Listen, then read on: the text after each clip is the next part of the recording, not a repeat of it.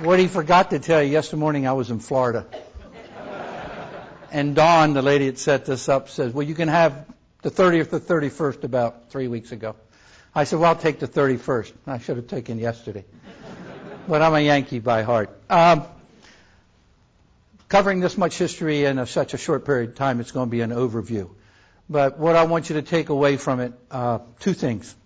Uh, you have the greatest special operation forces in the world today, bar none.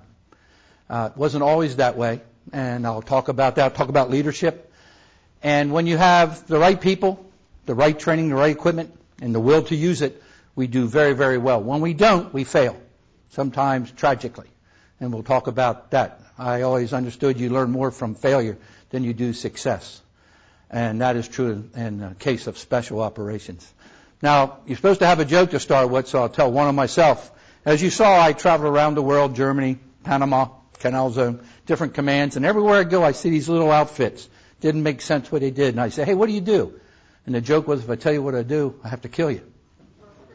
And so when I got down to special ops, I got the same pushback, but I came up with an answer for that. If I didn't write about it, you didn't do it.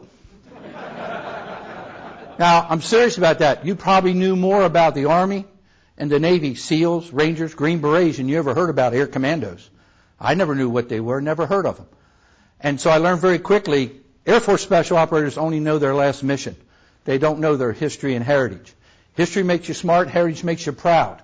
And they have a proud heritage because they have a great foundation on which they grew from. Now, one of the takeaways tonight if you've been in the military, conventional forces don't like anything special. Special forces don't like anything conventional. They, they do it to themselves.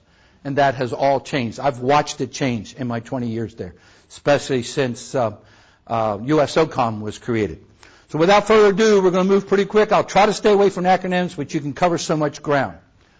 Here, American Americanized Specialized Air Power, every major command in the Air Force can say that because we provide something to the Air Force. In our case, we're 1% of the budget for the Air Force, 3% of the personnel. So the American people get good bang for our, for our buck. We serve two masters, the Air Force here, USSOCOM here, and it's all about money. MFP4 is Air Force, MFP11's Special Ops. And how we do that, if we need a new airplane, a new C-130, the Air Force buys it for because that's what the Air Force does. If we put a black box on it to do something special, then USSOCOM pays for it. So that's how we work the monies. Now, people in the budget crunch only have one master usually. We got two to worry about where we spend and do our money. Today, AFSOC has three wings, two groups, 15,000 people, and 200 aircraft. We're in 65 countries as I speak.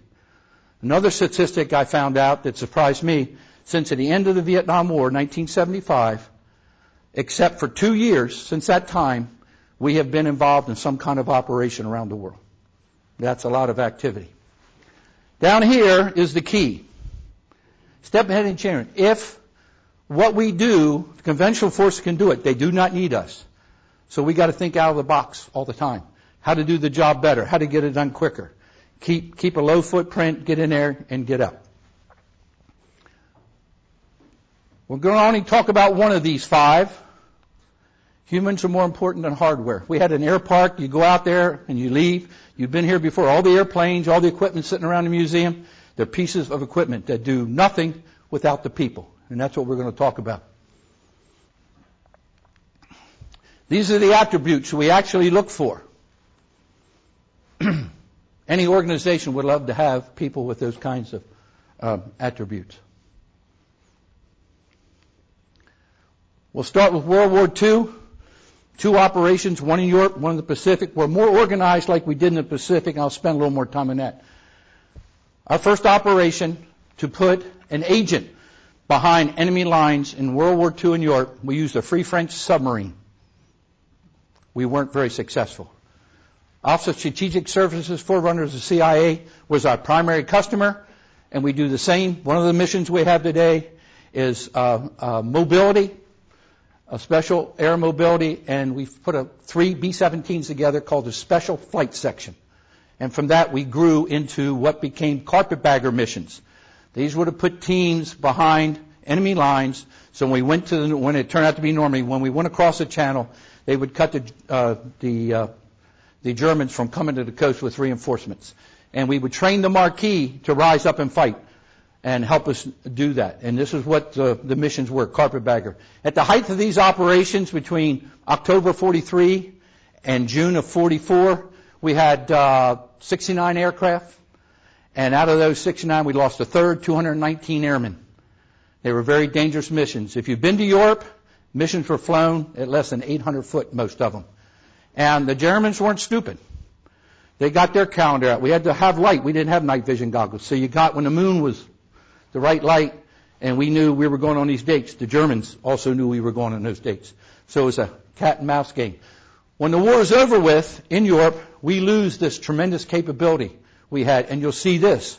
After World War II, we lose it. After Korea, we build it up and lose it. And when we come to Vietnam, we do the same thing. We use B-17s, B-24s, and B-25s. Uh, B-24s had the most range and payload, and that's why we used them. This is the actual paint scheme from North Africa. First operations, Operation Torch in 42. We got some airfields, and we started infilling, exfilling into the Med. Uh, not much known about that because um, this didn't have many losses. They were very successful. Uh, we know more about the Europeans because they fought, uh, had a harder enemy, enemy in the sense of uh, anti-aircraft, uh, night fighters, and also a rudimentary type of radar. This is how we dispatch the agents through what they call the Joe hole. The agents would go down. The agents are trained over here, aircraft crews here. They didn't know each other in case they were captured. They couldn't talk about the missions. This is an actual photo of an agent going out. This is what our aircraft looked like in World War II. This is daylight. These aren't bombs. These are canisters of supplies. Once we found out how many partisans were available, the partisan uh, or the trainers would ask for equipment and we would send it over and we'd train them to fight, to rise up when we asked them to. And we did this also in the, uh, in the Pacific theater, but more uh, in the uh, European theater. You notice they're painted glossy back, black. There's no weapons except the tail has a bubble nose. Our current, what we call talons, combat talons, all have the bubble-shaped nose. And uh, you see these two gentlemen here, they were called dispatchers. Today we call them loadmasters because they dispatched the people. Uh, they had uh, shields on the cowling so the night fighters couldn't find them. And this little gadget up here is a receiver on the ground. They had a suitcase size, and it was Eureka on the ground, Rebecca up there. The only other aircraft in the Army Air Corps that had it were the Pathfinders going into Normandy. But what that did, it put out a cone of silence they had an instrument in the cockpit, had a wavy line. When the line got straight, they knew they could drop to the partisans. To be even closer, because they didn't have GPS, what they did, they had an S phone, which is like a um, telephone operator used to have. And then when they could speak to the partisans at that time, they were even closer. This is how we did this operation. Now, innovative thinking. We always had to find a way to do the job. We were putting a thousand plane raids into Germany, into Czechoslovakia. And out of those raids, we would have losses of 50 or 60 B-17s. That's 10 men to a crew, 500, 600 men. They were acceptable losses in World War II, but they didn't all die. Many parachuted behind enemy lines, in the Balkans especially, because that's the way we went out. And the partisans would gather them and say, hey, we, we can't take care of these. So Army Air Corps said, well, we got nothing to go get them. So the 801st Bomb Group, which was the special operators, they added some C-47s so they could la- land and take uh, take the uh, take these prisoners, who would have been prisoners, back out, bring supplies in to the partisans. Now, leadership: the two lieutenant colonels in charge of squadrons wouldn't let the crews fly until they flew the mission. What do I mean by that? They wanted to know how dangerous the mission was wherever they were going to that part of Europe. And after they came back, then the crews could go. Those men became the leaders during Korea. The men we brought into special ops in Korea became the leaders in Vietnam. The leaders that grew up in Vietnam became the leaders in the first Gulf War. You'll see this throughout our heritage, that men pick up this difference and, and move on to carry on. Hap Arnold, many considered the father of the Air Force, came up with the idea the way we would be organized today as a compo- composite uh, force. He actually named them the Air Commandos. So the British would understand what we were going to bring to the fight.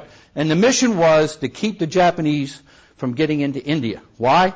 There's a million Japanese soldiers in China, and we're feeding them and arming the Chinese army out of India. If the Japanese take India, they're going to cut off that supplies, and a million Japanese soldiers are going to be against us. So the British went in behind Japanese lines in 43, took 3,000 men, lost a third, came back out, but it was the first successful operation against the Japanese by the British. Orde, Orde Wingate did this. So the next year, Orde goes to uh, the to uh, the War Department there in England. They come to the United States, say, "Hey, we need some help." And so this is how we get involved to go back in. It's called Operation Thursday, March 1944. These are the two gentlemen that carried it off. This is Phil Cochran and Johnny Alison. Phil passed away in 79. John just passed away a couple years ago. He got out of the military. John did too, but he got in the reserves, became a two-star general. I show this picture because one of the few you'll ever see him with hats on. They just, they were fighter pilots. And uh, just to give you about leadership again, they were friends. They knew each other. Johnny Alison flew with the Flying Tigers. He was an ace. Been shot down three times. They go to Arnold one at a time. They're back in the States. Arnold said, I want to give you this great mission. Take some light airplanes and help the British. And they said, thank you, sir. Give me a fighter, fly and fight. And then Phil got the same message. And he said, I'm going to make you co-commanders. Go out and do this mission. Neither one of them wanted to do it. So while they're doing this, they both think that John outranks Phil. So John says, I'll be the commander. Phil says, find the vice commander. They find out very shortly after. Not the case. Phil outranks him. And they switch roles. The reason I tell you that, it wasn't important. You'll notice nothing matches. It's what was utility they could take to do this mission. This is a guy we're going to work for, Orde Wingate, who had lost a third of his men. So any support he gets, he's going to be very, very excited to have. This is in India. These are P-51s. This is a B-25 H model, 75 millimeter cannon in nose, 1250 cal machine guns. Some people say the first gunship. This is a U, uh, excuse me, U-64 Norseman back there.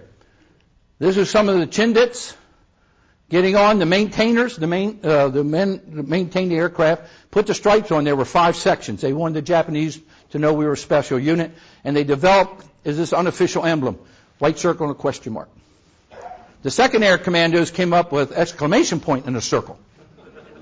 But they never got any lineage and honors for this because they're a provisional unit until after the operation, which is in March, April to become official Air Force organization. What that, why they did that, they couldn't get any resupplies, couldn't get any medals, couldn't get any replacements. And they were so successful what they did that the Air, Army Air Corps decided to create two more units, first, second, and third, which takes the lineage back to the first Air Commando wing at Hurlburt, the 352nd Group in England, and the 353rd on Okinawa. This give new meaning, get your ass on the airplane. They walked in before, lost a third of the men.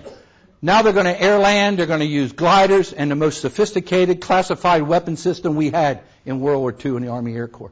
This is where the Air Commando hat comes from, the, the bush hat of the Australians. U-64 glider, uh, U-60, U-64 is towing a glider. We took Waco gliders. Now, the morale of the troops went way up when uh, L1. We took L1s and L5s, took a hundred of them. All the uh, pilots were dual rolled as maintainers.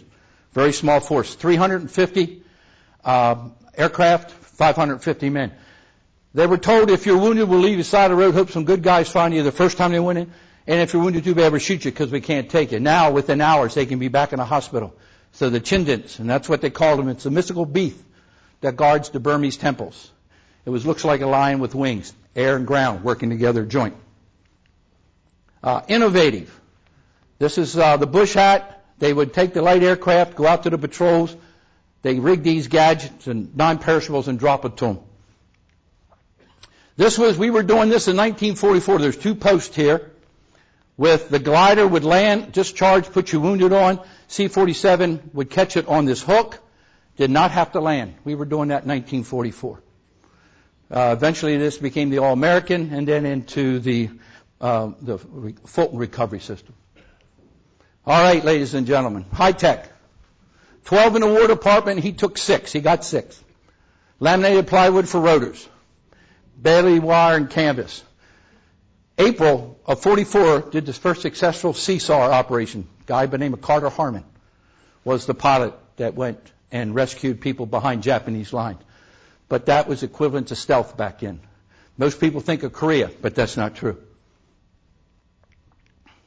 This is an artist's rendition of Operation Thursday. Put 67 gliders behind Japanese lines to build an airfield to bring supplies in. And the Japanese never recovered from this. They never got into India. And after this operation, they started. We started the uh, the British started moving back, taking Indonesia back. Now, significance of this. I used to spend two hours just on this operation.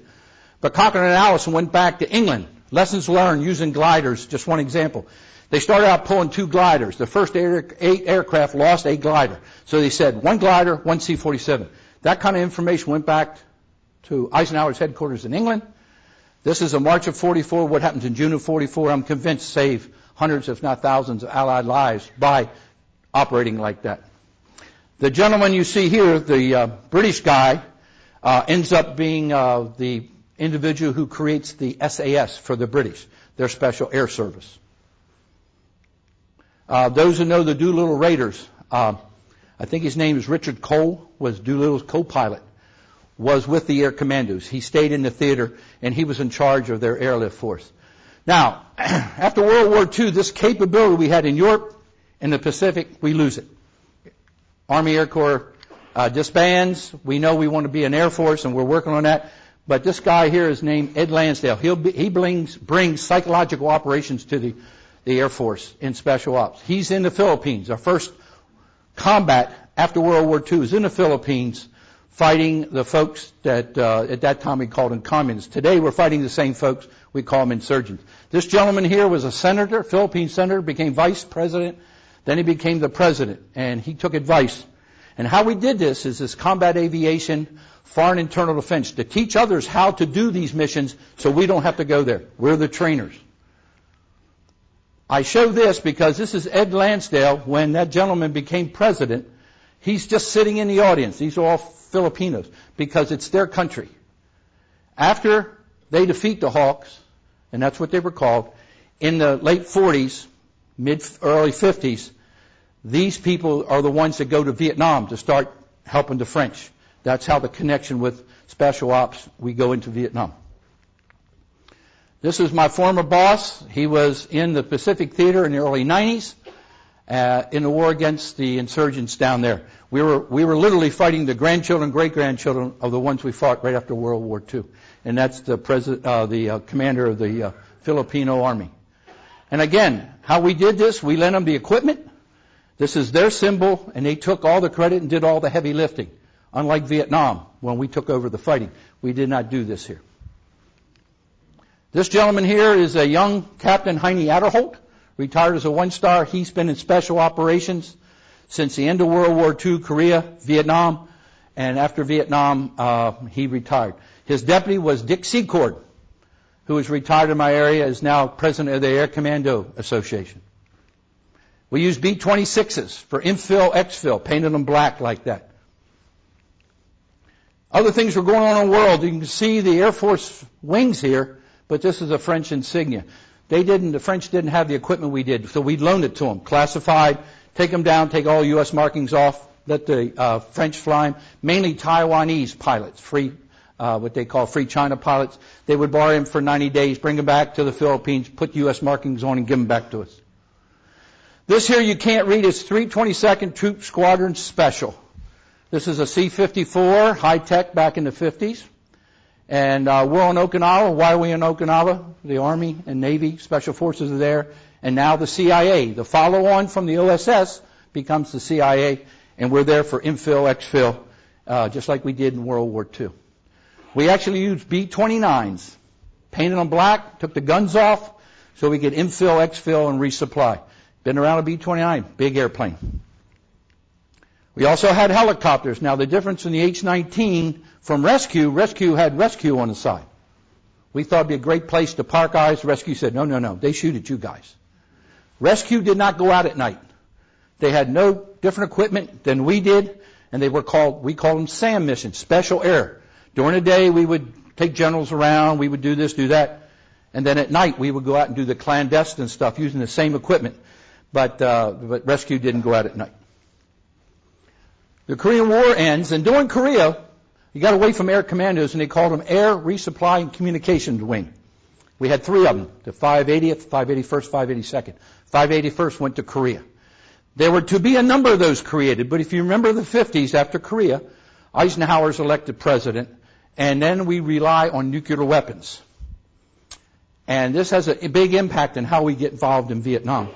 Because relying on nuclear weapons, the Navy had submarines to launch nukes. We had B-52s and others too. And the Army had a cannon they put on a railroad car. So it's not very helpful. The Army was looking for a mission, and they come up with this counterinsurgency. And as a result of that, down at Hurlburt Field, Benjamin King was called by Curtis LeMay. Famous Curtis LeMay, flying bombers is, is important, flying fighters is fun. They set it up. He was a fighter guy, King was. And he set up the air commandos.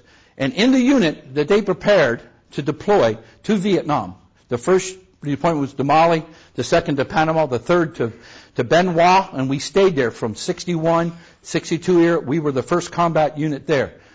Many of the pilots could fly five different aircraft they were qualified in.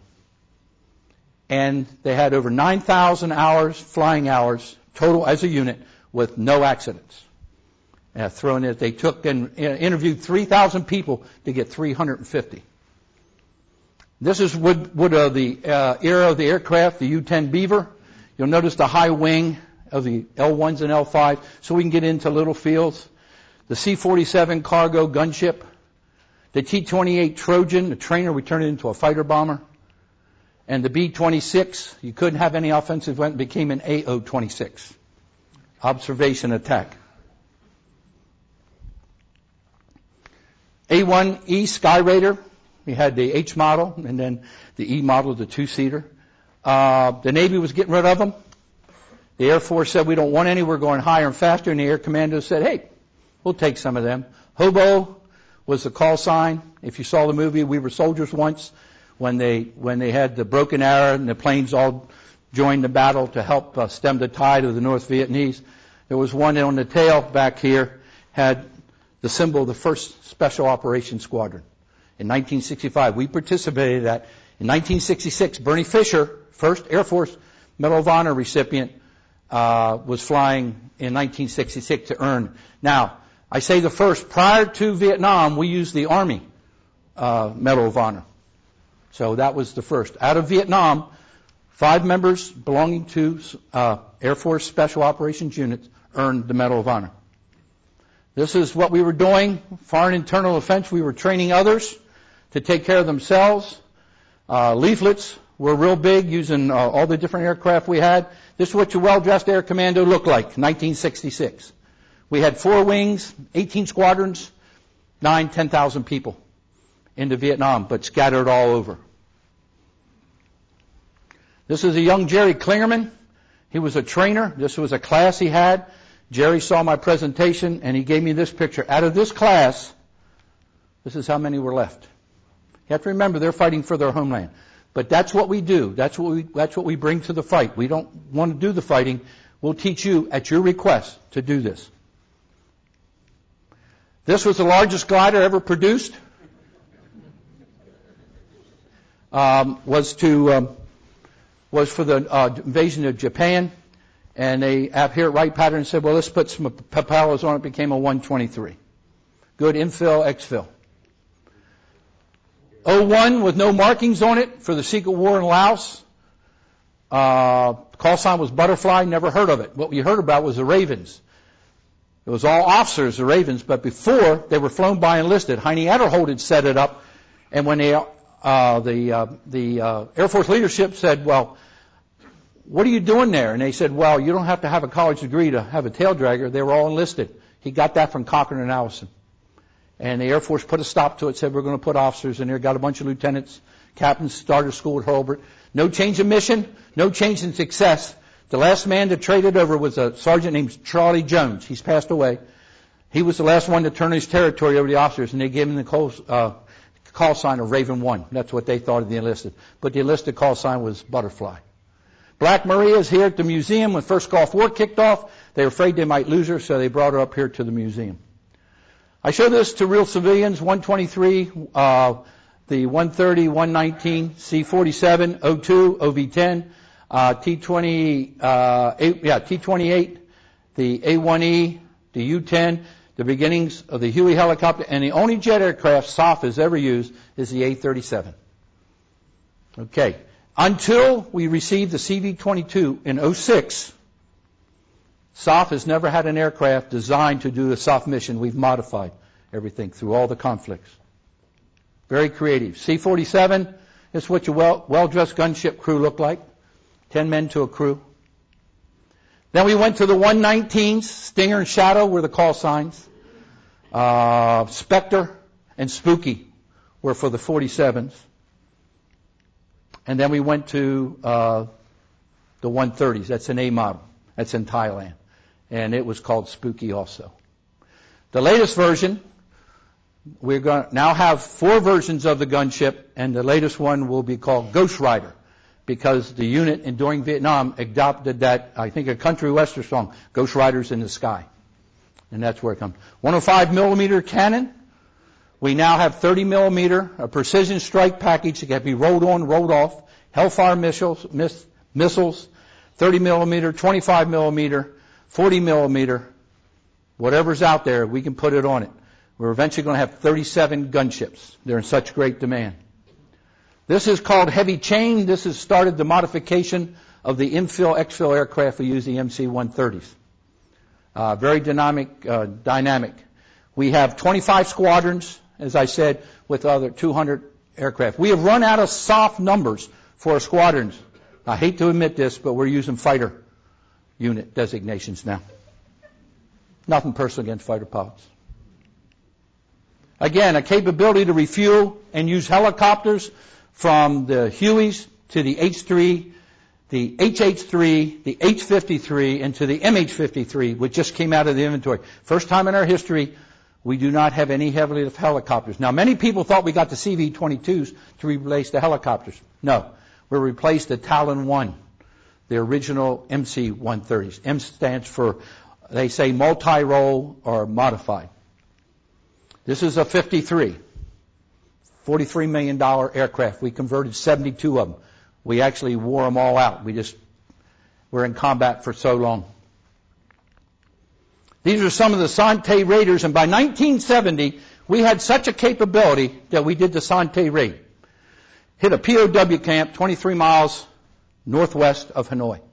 Using, working with conventional uh, uh, uh, forces, air forces, we took a team in there, Prior to going on this mission in November 70, we practiced it 83 times before we went.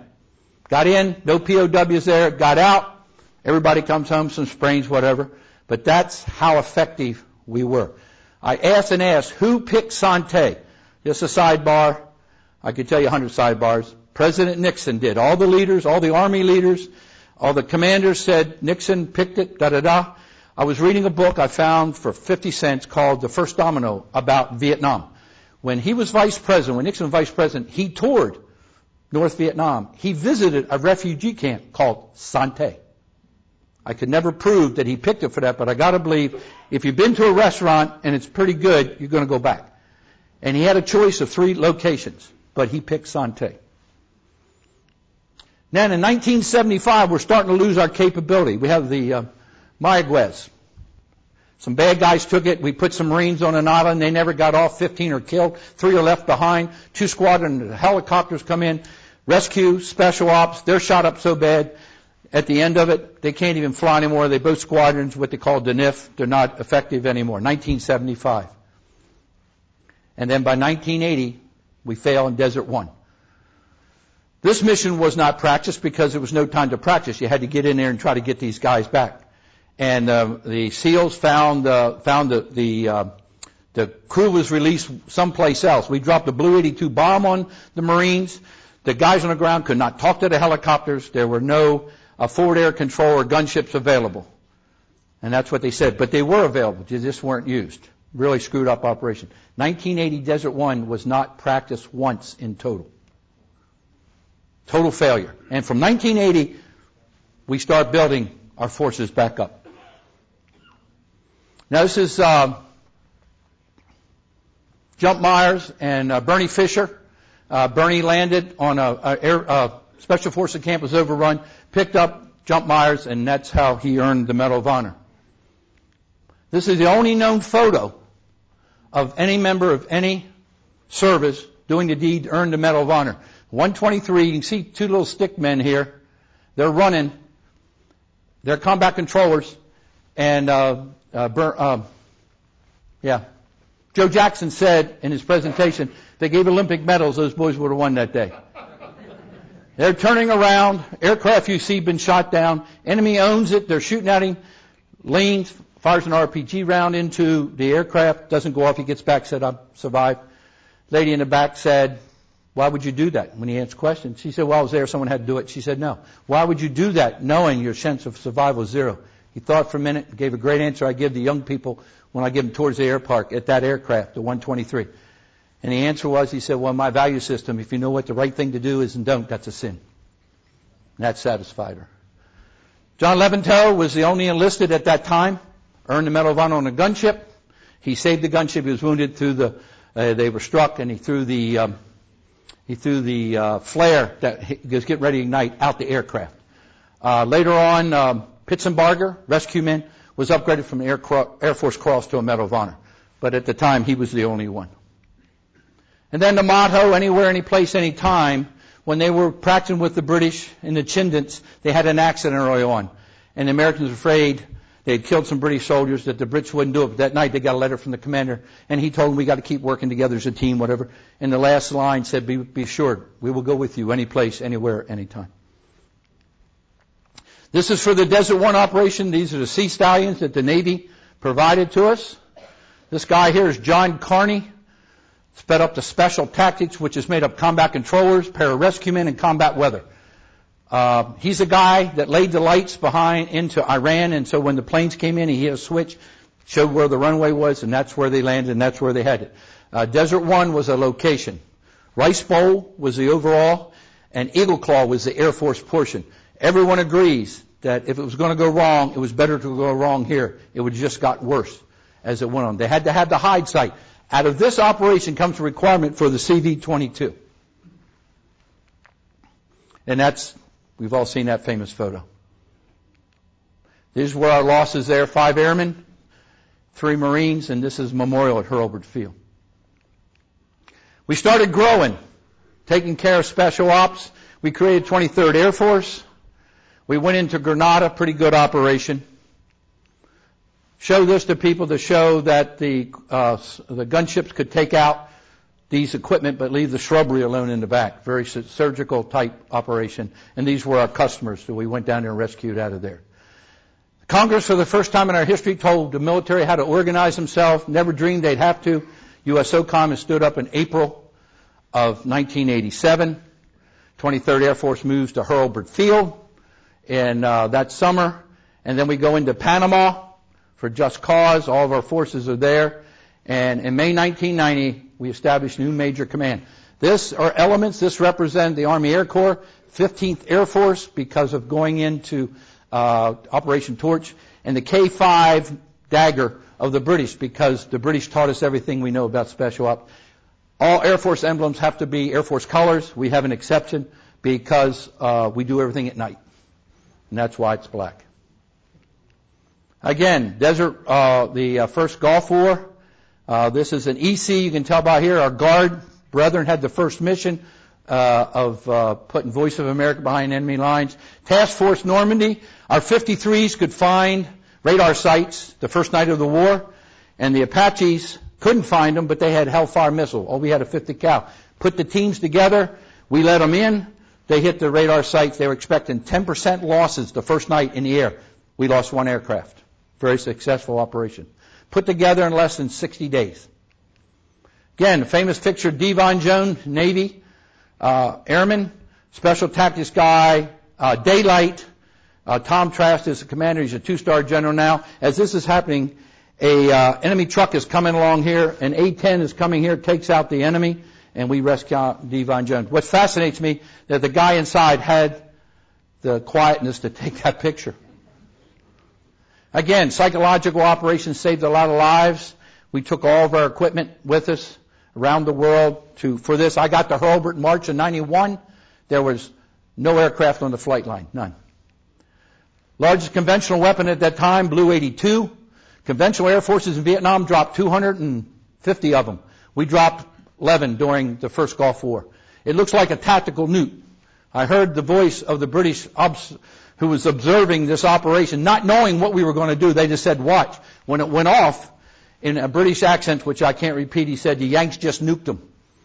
And uh, they said, no, it was conventional. But it was called a daisy cutter. 15 foot prong here would clear the jungle for two helicopters to get into. Again, the single greatest loss was Spirit 03, a gunship, the Battle of Khafji. Chi. The anniversary is today. Lost a crew of 14.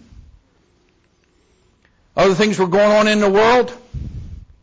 Uh, the 353rd, the people were evacuated out. Majority of the families, they could go anywhere they wanted. Most of them chose to go to Homestead. Everybody remember what happened two years later? Hurricane Andrews took them out again. These families lost everything twice. But this unit never stopped functioning. Made every commitment, whatever it was doing, through TDY and working around such things. And they finally got a home on Okinawa. Largest combat after, since Vietnam at this time. This is Mogadishu. Black Hawk down. Um, Wilkinson Fales and Bray Air Force Cross, two Silver Stars. First enlisted Air Force Cross since Vietnam. He gave me this photograph. This is the alleyway where he ran back and forth getting supplies to take care of the wounded. Bad guys just just fired down there like an alley uh, with bullets going. His should have been an air, I mean, a Medal of Honor, in my opinion.